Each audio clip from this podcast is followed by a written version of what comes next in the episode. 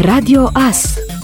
Informațiile zilei Autoritățile județene pregătesc demararea campaniei de vaccinare împotriva COVID-19 în județul Mureș. Au fost identificate și propuse Comitetului Național de Coordonare a activităților privind vaccinarea COVID-19 șapte centre de vaccinare dedicate personalului din domeniul sănătății și social în prima etapă de vaccinare, precum și 18 centre de vaccinare pentru populație cu risc și lucrătorii care desfășoară activități în domenii cheie esențiale mondiale, etapa a doua de vaccinare, precum și pentru populația generală, etapa a treia. Centrele de vaccinare aferente etapei întâi vor fi amenajate în unitățile spitalicești din următoarele localități ale județului Mureș. Târgu Mureș, două centre și câte un centru în Sighișoara, Târnăveni, Reghin, Luduș și Sovata. În etapa a doua au fost propuse 18 centre de vaccinare care vor fi amenajate cu sprijinul autorităților publice locale.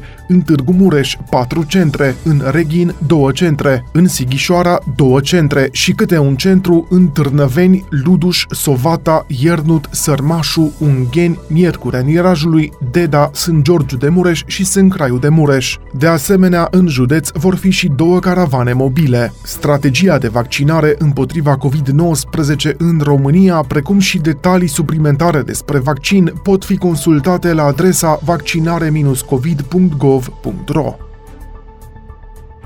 Primăria municipiului Târgu Mureș a transmis prin intermediul unui comunicat de presă faptul că în ultimele zile ale anului 2020 Târgu Mureșenii sunt așteptați în centru, la ceasul floral, unde o echipă de studenți ai Universității de Arte din municipiu au împodobit bradul primit de la ocolul Silvic Fâncel și în cetate, unde se vor putea delecta la patinoar și să se bucure de figurine îndrăgite din bazmele copilăriei. Din păcate, având în vedere restricțiile impuse pentru limitarea răspândirii COVID-19 și pe fondul unui buget limitat, în acest an nu vor fi organizate evenimentul Revelion în stradă și nici focurile de artificii pentru marcarea trecerii spre noul an. Ne conformăm astfel dispozițiilor comunicate de la nivel central în acest sens, se menționează în comunicatul primăriei Târgu Mureș pensia medie lunară a crescut în trimestrul 3 al anului cu aproape 5% față de trimestrul precedent, ajungând la 1505 lei, indică datele Institutului Național de Statistică. Numărul mediu de pensionari a fost de peste 5 milioane de persoane, în scădere cu 7000 de persoane față de trimestrul precedent. Raportul INS dintre numărul mediu de pensionari de asigurări sociale de stat și cel al salariaților a fost de 9 la 10. 10.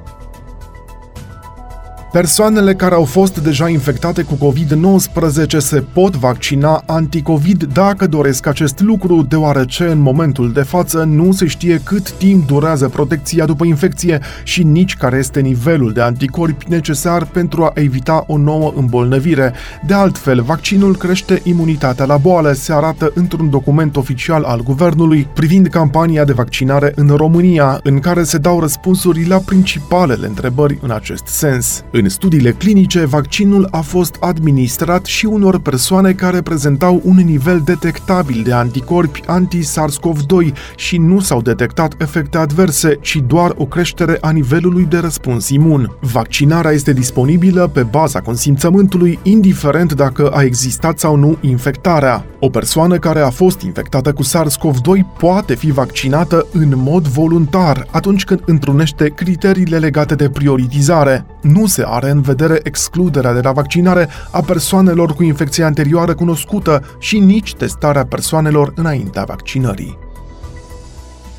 Impozitarea cu 85% a pensiilor de serviciu care depășesc 7.000 de lei este neconstituțională. Aceasta reprezintă, de fapt, o dublă impozitare, arată una din explicațiile cuprinse în motivarea deciziei luate în acest sens de Curtea Constituțională. Magistrații Curții Constituționale susțin că în actul normativ adoptat de Parlament nu este clar stabilită natura juridică a noii taxe, ceea ce face ca pensiile speciale să fie supuse simultan atât impozitului impozitului pe venit, cât și noi taxe. În plus, au fost amestecate pensiile militare de stat cu alte pensii de serviciu, ceea ce contravine principiului clarității. Curtea Constituțională, ai cărei membri sunt și ei beneficiari ai pensiilor speciale, amânase până acum de patru ori pronunțarea în această cauză.